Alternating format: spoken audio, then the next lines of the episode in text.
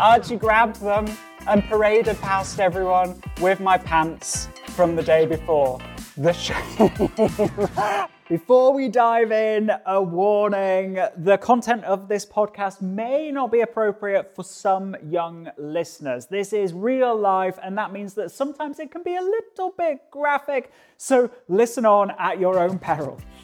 As a veterinarian, dog behaviorist, best selling author, and trainer, over the past decade, I've had an obsession with transforming the behavior of dogs understanding their brains and creating practical strategies that you can implement easily at home. I know all too well when the dream you imagined when you first got your dog is far from your daily reality. In fact, out of the blue, a few months ago, my little dog Gorse was bitten by a dog 20 times her size. And suddenly, our life of stress free walks, a calm and cuddly household, and being teammates was replaced with reactivity, anxiety, and worrying about what's around the next corner. I'm Dr. Tom. This is the Help My Dog podcast, and this is me documenting that journey of transformation, sharing my knowledge and experience with you, and having a few laughs along the way. All right, welcome, guys. I'm really, really excited uh, because you know I've spent the past decade being obsessed with dog behavior, being obsessed with behavior struggles, being obsessed with transforming those struggles and getting owners really kind of not just closer to the dream that they imagined when they first got their dog, but actually living it each and every day. And I know how it feels when there's a mismatch between your life right now and that day to day firefighting and that feeling of dreading your walks and maybe even dreading interactions with your dog sometimes. And that big gap of what you imagined when you first got your dog, which maybe was stress free walks where, I don't know, maybe you're off lead, on lead, doesn't matter. Going to a cafe and just being like, actually, I'm going to meet some friends at a cafe, I'm going to meet some friends at a pub. Um, generally, my dreams involve pubs. And, um, and, and really just kind of not making everything a military operation. And I especially know it really well right now because, well, a few months ago now, my little dog Gorse, she got bitten, and she got bitten by a dog about 20 times her size. And that resulted in considerable injuries, but not only physical injuries, which she's now recovered from, and I'll fill you in on that in a second, um, but also actually injury to her behavior and injury to her mental health, right? And what that led to is whereas before we had these stress free walks, we had a dog that was actively calm and wanting to chill out in different environments. And we, were kind of really a team going through life, you know, saying yes to experiences. Instead, what we have is anxiety, reactivity, a fair bit of barking and lunging, and that feeling which I bet many of you can relate to either now or at some point in the past where you're worried about what's around the next corner, or you're picking experiences based on how you think your dog might react. So if you have a dog that right now in your life, it feels like you're fitting a square peg into a round hole and you've got struggles and they're, you know, they're screaming out, I can't deal with this situation. Maybe they've been described as naughty, stubborn, and maybe even they, you've been told that there's no hope. Well, this is the place for you because what we're going to be doing over the course of I don't know how many episodes is I'm going to be sharing my insights into dog behavior and actually how to transform that as a vet, a behaviorist, and a trainer and best selling author, but also actually I'm going to be sharing my journey. My journey with Little Gorse who right now is definitely not the pretty picture. And I think sometimes we, you, you, see, you know, lots of things online of these perfectly behaved dogs who, you know, you're looking at them and you're like, I can't relate to that because my dog is so far from where that dog is at that I don't know how to get there. I don't know how to close the gap. And that's what we're going to be sharing in the Help My Dog podcast. Now, a bit of a background on Gorse. She's a little miniature dachshund she was the most adorable little puppy and sweetest little thing, would not do any harm to anybody. And a few months ago, we were on a walk and the worst happened where, from nowhere, a loose dog um, really kind of managed to catch her, let's say, um, and caused damage through a bite. Now, the challenge with that is the dog was like 20 times her size. You know, Gorse's, she weighs about 2.5 kilos. Like, she is tiny. And, and so considerable damage was done, and it was really traumatic. It was traumatic for her, it was traumatic for us, um, and we were left with a situation where we're like, we don't recognize the dog that, you know, is now here. Like, she's not carefree, she's not relaxed, she's not super happy and optimistic. Instead, she's quite worried about the world. Now, we dive into a little bit of teaching and we have a little look at you know what is going on because ultimately this podcast is not so much just about you know this is what we did in the last week. It's actually about you understanding dog behavior and practically what to do about it so that you can implement these things at home. Because ultimately if it's diff- if what you've been trying is difficult and it's it's kind of grueling and you've not been seeing the results, well, I can guarantee that through the course of this episode or all the future episodes, you're going to learn things that are going to supercharge your results. They're going to speed up the progress. You're going to get momentum because we've been doing this for a little while, okay? So, Gorse, what has happened? Well, she had a trauma. Now, what does that mean in terms of the brain? Well, you know, practically, you, I'm quite geeky. I don't know if you guys are quite geeky. If you're quite geeky too, then you're in the right place. And you know, the other thing to say is that if something seems complex, then probably the person's not explaining it very well. So if ever I don't explain anything very well and you're like, I don't understand this, then drop us an email and we'll explain it even better. Okay. so what has been found in in the literature through functional MRI studies and all these super cool things that you don't need to worry about is that actually when a trauma happens to an animal, the brain changes. Okay. So um, the two there are really three brain areas that seem to be impacted by this. And you don't need to remember these, you can put the pen and paper down, uh, but they are the amygdala, the hippocampus, and the prefrontal cortex. Now, the ones that I want to focus on and tell you about today are the amygdala and the prefrontal cortex. And the amygdala, is effectively like you know you might have heard it being referred to as part of the reptilian brain yeah the you know the prehistoric brain and it's all about fight or flight it's all about emotions. It's all about um, getting out of danger, okay? So, you know, that fear response, that anxiety, that's going to originate from the amygdala. And then there's the prefrontal cortex. And the prefrontal cortex is the, you can think of it, I guess, as like the sensible brain, the brain that's like all about problem solving and logic and, and control, yeah? And so there are these connections between the prefrontal cortex and the amygdala, where the prefrontal cortex, like the sensible, in fact, I might just head to the whiteboard. I know that you're not going to see this on the podcast, but we'll stick it on social media as well. And so the, the prefrontal cortex is like, you can think of it as like the mammalian, um, the, the mammalian brain, if we were thinking about the amygdala as the reptilian brain, right? And so the prefrontal cortex sits about here, and then we've got the amygdala here, which, re- which is the, like the little almond in the middle of the brain. And then if I just draw the brain around it, which basically, for those of you who are listening to this, looks like a fluffy pink cloud. There we go. We have now a brain. It's officially a Tom podcast. Um, and so this prefrontal cortex is constantly kind of tempering the reactions to the that the, the, amygdala has. You know, I don't know if you've ever seen that Catherine Tate episode where there's you know tiny things happen and the lady screams and it's like you know the the microwave pings and it's like ah, or uh, there's a knock at the door and she's like ah.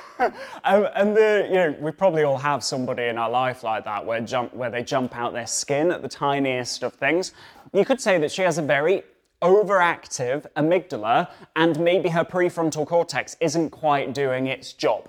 And so if we think about what happens to a dog after a trauma, we think about a dog that there might not have even been a specific trauma, but over time, they've just become more and more reactive. Yeah, they're more in a reactive state. They're barking and lunging at other dogs. They're barking at the doorbell. Let me know if you can relate to this. They're barking at the postman or post lady. You drop a pen and they jump out of their skin, maybe. Maybe that's one of your dog's struggles. What hap- what's happening is that the, the amygdala is getting more and more activated, more and more activated. And the challenge is, is that the more that amygdala goes, ah, yeah, the microwave pings, oh my gosh, what's going on? The world is ending.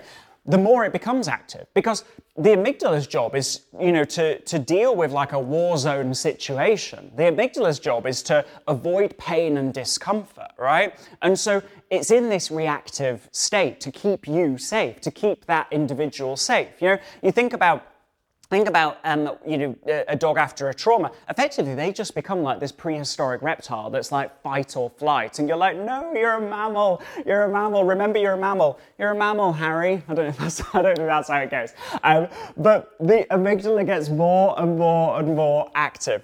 And the other thing that happens is that these connections between the amygdala and the prefrontal cortex, which is like this sensible, um, sensible parent who's like, now, now, calm down, that was just the microwave pinging, they get disrupted.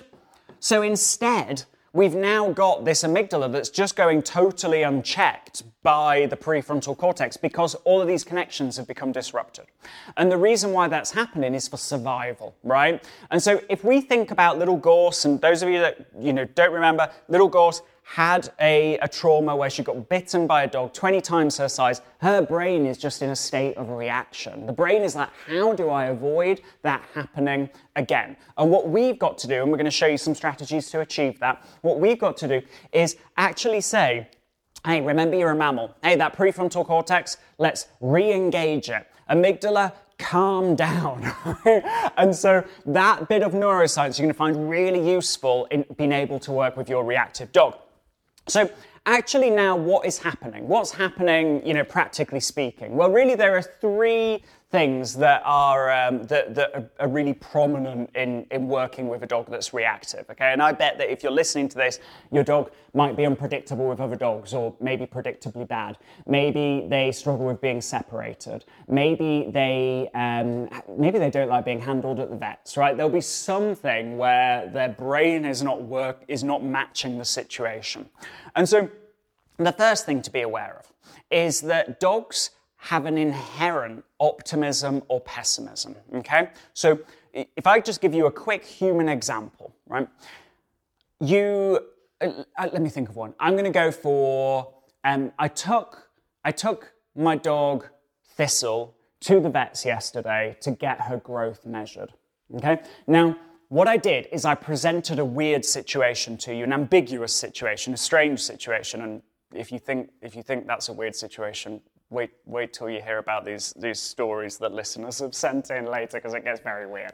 Um, and based on your inherent optimism or pessimism in this moment, so right now, which is probably based on what happened yesterday, if it was a busy day at work or a busy day with family or whatever else, you're going to interpret that. So you're going to decide okay, is it that Thistle is a puppy and she's going to see how tall she's become? Yeah, the irony is Thistle's a miniature Dachshund, so she, she didn't really ever grow. Um, is it instead that Thistle's on a diet because she's obese and actually we're seeing if she's lost weight or if actually she might have even put some weight on?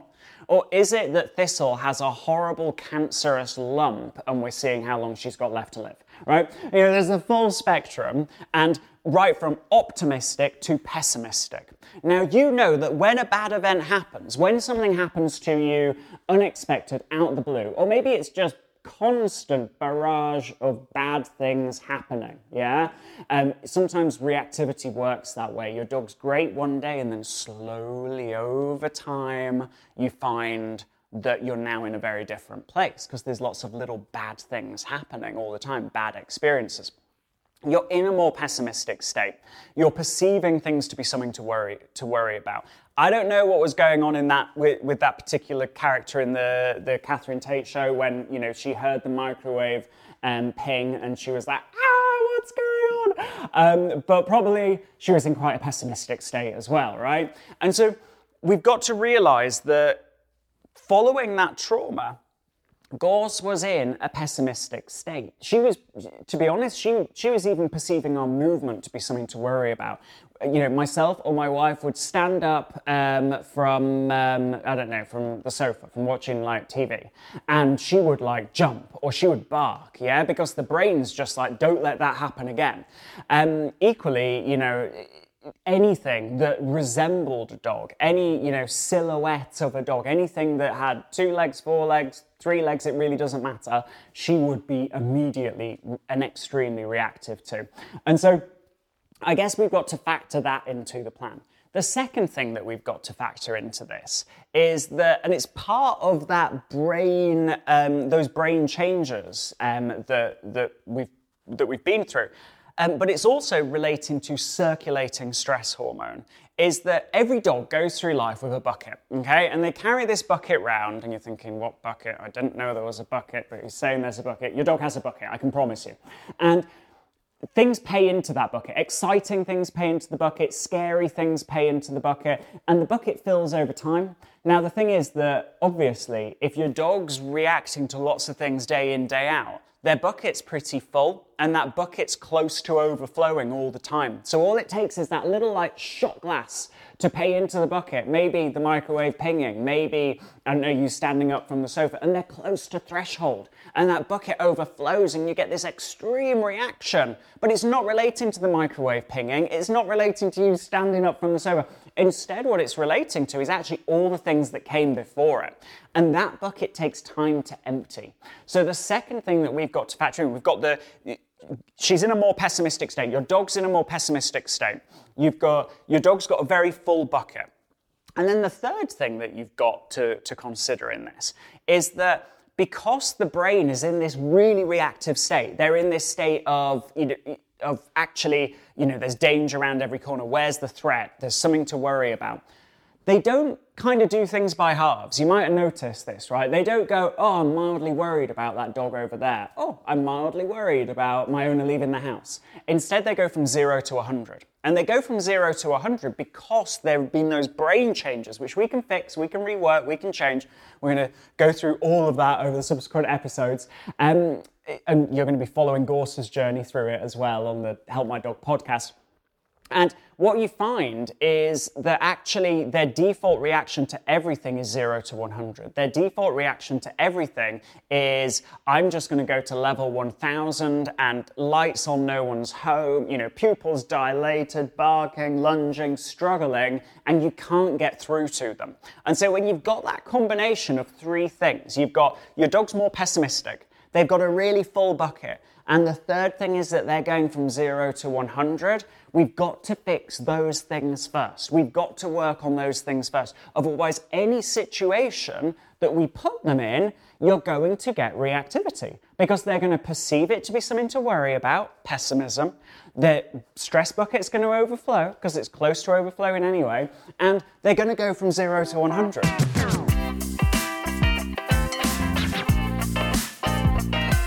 Okay, so when I wanted to start this podcast, I really wanted it to be like a safe place for everyone because one, I know it's really lonely when you own a dog that is, you know, potentially a, a little bit naughty sometimes. Um, and uh, two, it's really difficult to connect with other dog owners with naughty dogs because you can't have your dogs in the same room because it'd be chaos, right? um, and so, you know, having consulted I don't know how many behaviour cases um, over the past decade, and and um, you know the, with the behaviour clinic seeing, I think we see about 400 behaviour cases all over the world um, every single month. I know that it could always be worse. Right? I know that there, there's always somebody out there that is having a worse time than you right now, even when you feel like your world is falling apart. And so, what I thought would be fun is if actually we hear some of these stories. We hear maybe the embarrassing ones, the cringy ones, the ones where you just want to curl up and pretend that you don't own your dog, right? So that we all can realize that we're really not alone and ultimately it could be worse. And so that kind of gave birth to the it could be worse section of the podcast. Now, um, I put a little shout out on my social media for um, some embarrassing stories, some stories that um, you would only ever tell if you could be anonymous. And I was expecting to get, I don't know, like two or three or four maybe. And um, I opened my messenger this morning and over 100 stories are in there, um, and I've not I've not looked at them, uh, and so um, I don't know. Have we got have we got some to to pick out, guys? Juicy. Oh my word.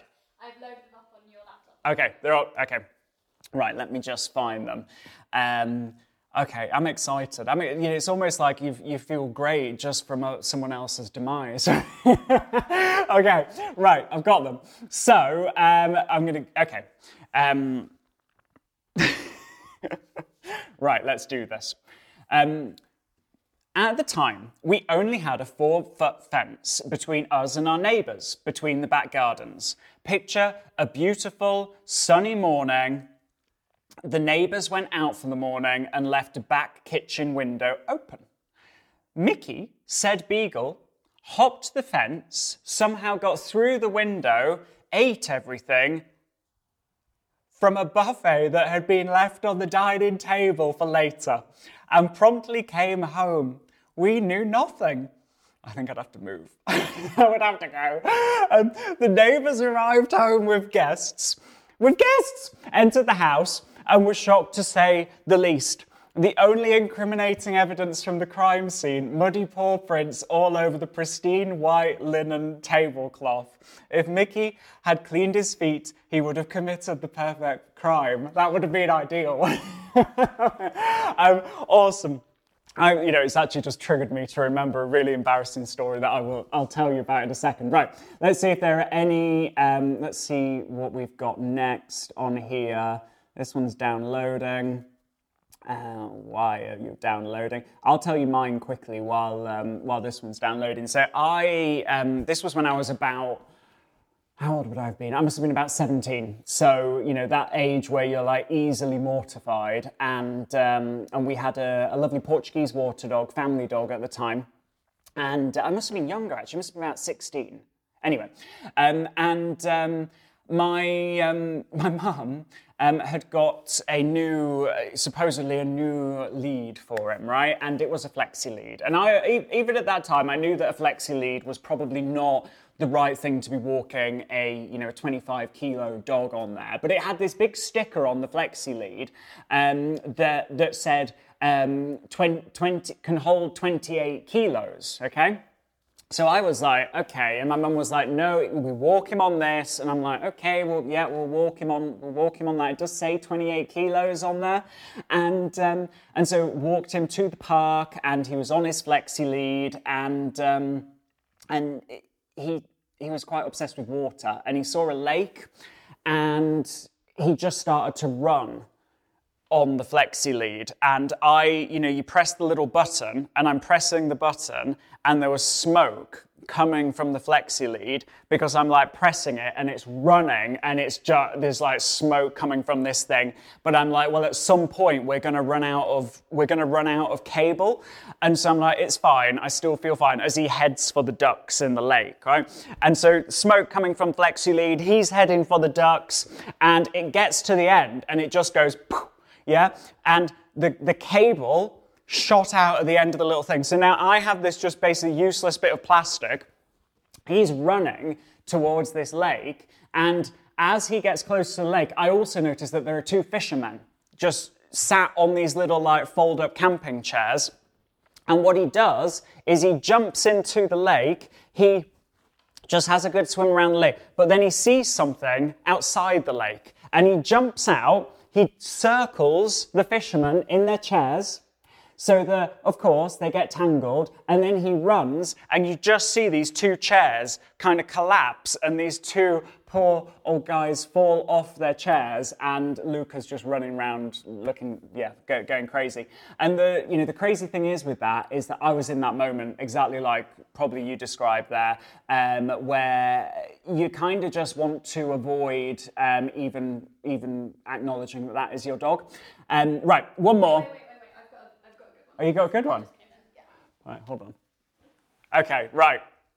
I don't know, should I anonymize the dog's names? Um, yeah, Y- yeah, Patch. Okay.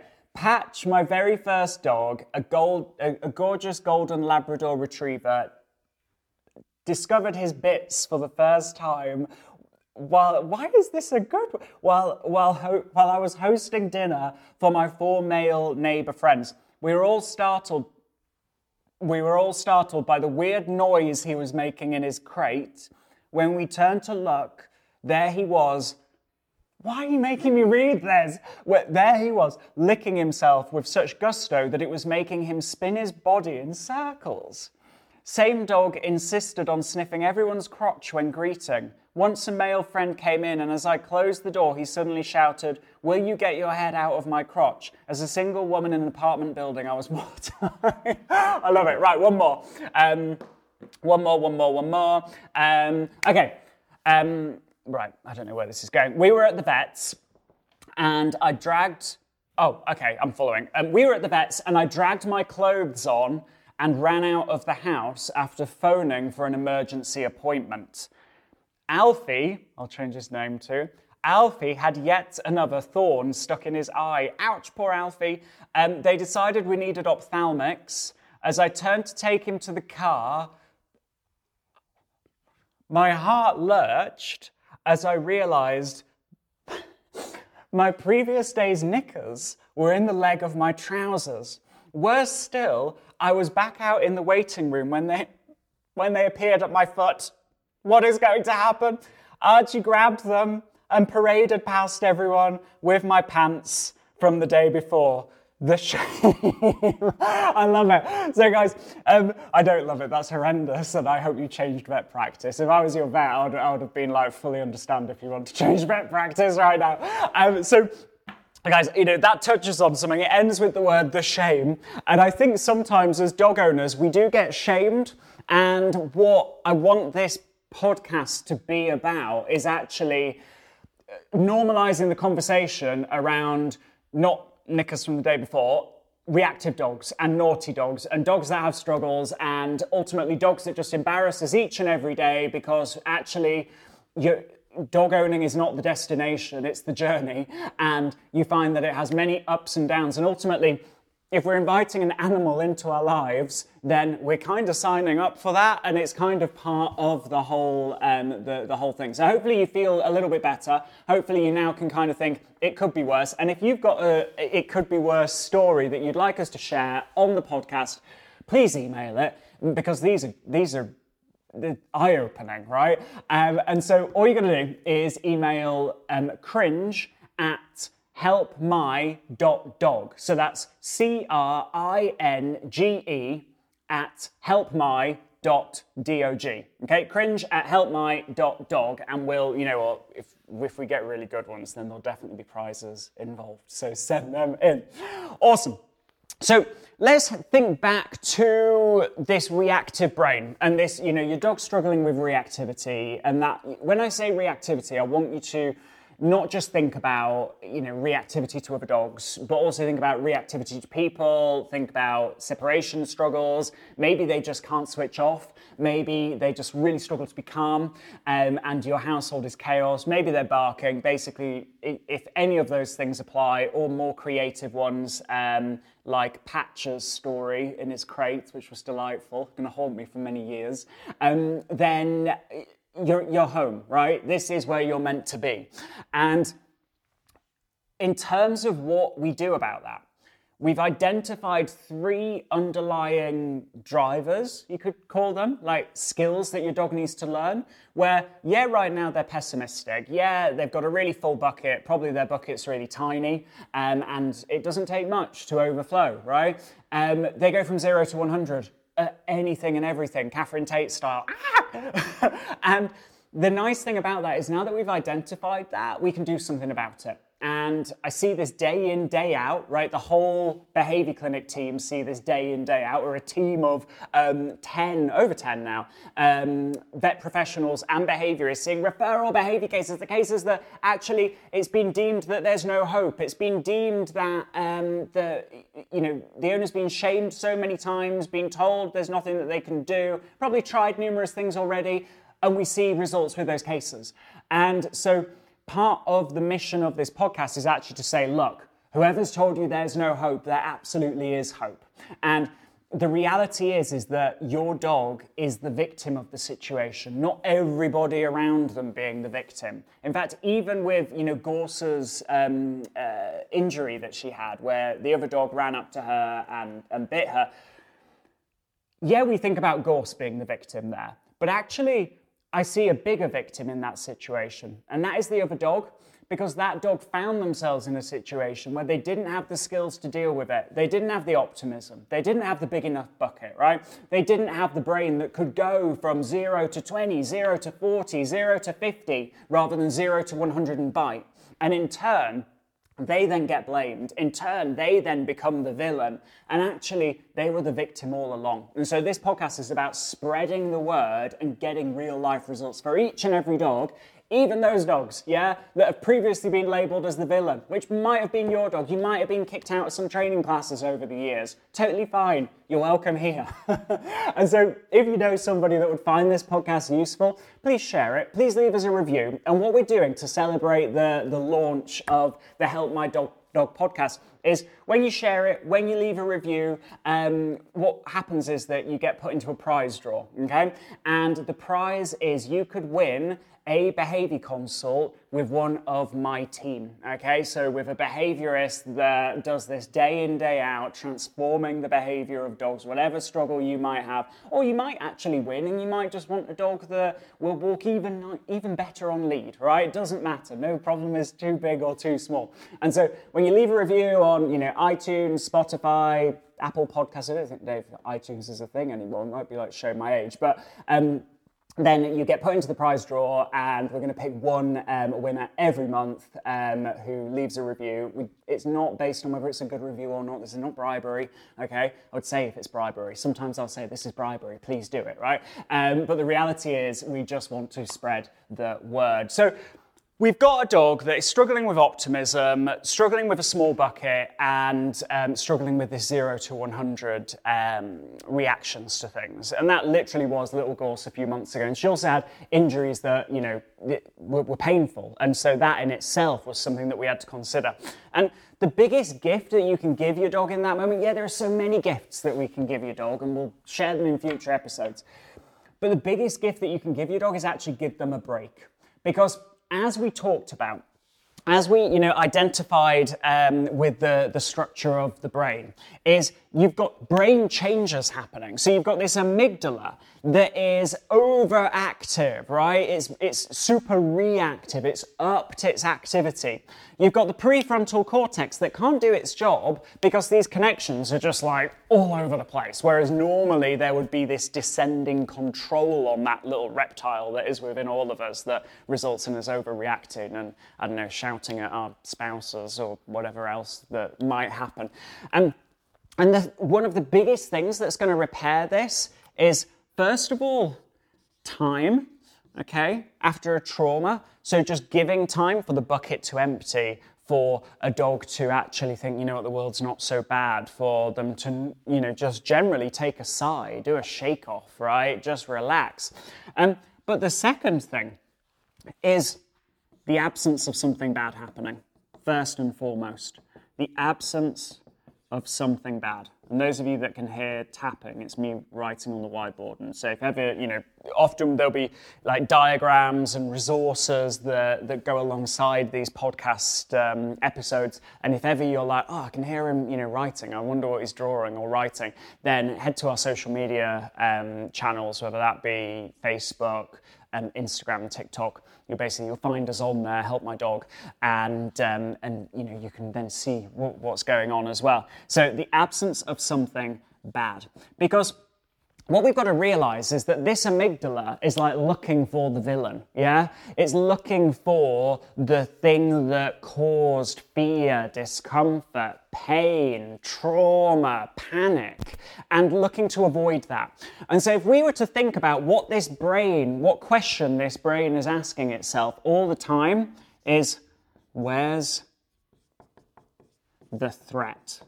Where's the threat and how can I avoid it? Where's the danger and how can I avoid that danger? That's why your dog is reacting to other dogs on walks or people on walks, is because they're going around every corner saying, Where's the danger? Where's the threat? And that's why they're vigilant. That's why they're not listening to you when you recall them or you ask them to walk nicely on lead or whatever else. Because they can't even process that because their brain is saying, I'm in a war zone. And we need to transform that first and foremost. And when a brain is asking itself the question, where's the threat? The challenge is, is that the villains don't need to reappear. Because anything that's slightly strange, slightly ambiguous, slightly different, just from silence to a knock, from, um, from not seeing, from the field being empty to someone walking into the field when your dog's in there. That's novel, that's new. The brain's going, Where's the threat? And the brain goes, There's the threat, right? I see it right there. Something wasn't there a second ago, and now it's there. And so, what we've got to do is just give them a break, and that doesn't mean you know try and avoid um, other dogs if you know if it's your dog's reactive to other dogs. That probably means actually simplify their life right now. That probably means consider that this brain's looking for a, a, villain, yeah? And so we need to go above and beyond in just making their life comfortable, limiting exposure to things generally, and in turn, then the brain can go, ah, then the reptilian brain can go, okay, maybe it's not a war zone. Then the prefrontal cortex can go, okay, let's get some control on this thing again, yeah? Um, and, you know, your dog can remember, they are a mammal. You are a mammal, Harry, right? Um, and so, um, I don't know why that, I've not even seen Harry Potter, but I know that's a thing, okay? If you've got any Harry Potter fans and you want to email, just email the cringe at helpmy.dog email address if you can explain that to me, because um, I don't know what I'm saying. I might be saying something rude, who knows? Um, then you're going to get this sigh, then you're going to get this shake off, then you're going to get a dog that's receptive to learning. And the cool thing about that is that then we've got a platform, a foundation where we can teach that dog the skills that it needs to go out there and conquer the world, yeah? Where we can change that question from where's the threat to where's the opportunity? Where's the cool thing? Where's the, you know, where's the opportunity for me to feel like a superhero? And when you've got a dog that's going through the world being like, hmm, I'm a superhero, where's the opportunity here? You get a calm, well behaved dog that is resilient to whatever that world throws at them, right? And that's what we're going to be doing across this whole journey. That's what I'm going to be sharing with you with Gorse in each episode, telling you what she's been doing each week, how we've progressed, the good, the bad, and the ugly. Some weeks we won't progress, some weeks I'll probably cry. That's called the dog owning journey, and we need to start normalizing this conversation. And that's why we created the Help My Dog podcast. Now, guys, little recap. First of all, please subscribe to this podcast because then it means you get notified of each subsequent episode. Um, and they're going to be weekly, they're going to land on Wednesday. Um, second thing, leave us a review. Um, one, because you might win something, and two, because actually that normalizes the conversation further. Yeah? Sometimes owners are embarrassed because they've been shamed. They've not been shamed by me, they've not been shamed by you. And actually, the more we start talking about this and saying, you know what, sometimes I want to curl up and pretend that I don't own my dog because they've just run through the vet waiting room with my knickers from the day before, yeah? Then actually people can start to go, oh, I get it, now I feel better now, yeah? Or it could be worse. And um, if you've got an it could be worse story, then please, please, please share it. Um, one, because they are eye opening and slightly shocking. Um, and two, because, again, we normalise the conversation and it's really entertaining. And um, I'm loving the, the kind of family feel of, um, of you know, every the, everyone being part of the Help My Dog community. Um, all you got to do is cringe at helpmy.dog um, and we'll be open to any and every story. They do get filtered. My understanding is that there were some that were filtered because they are so not appropriate um, that it wasn't appropriate for the first episode, but maybe for the second episode. Um, so we'll see you next time. That was the Help My Dog podcast. I hope you got some value. I hope you found it useful. It was action packed. So, again, if you need to watch this back again and again and again, then do so, and we will see you next week.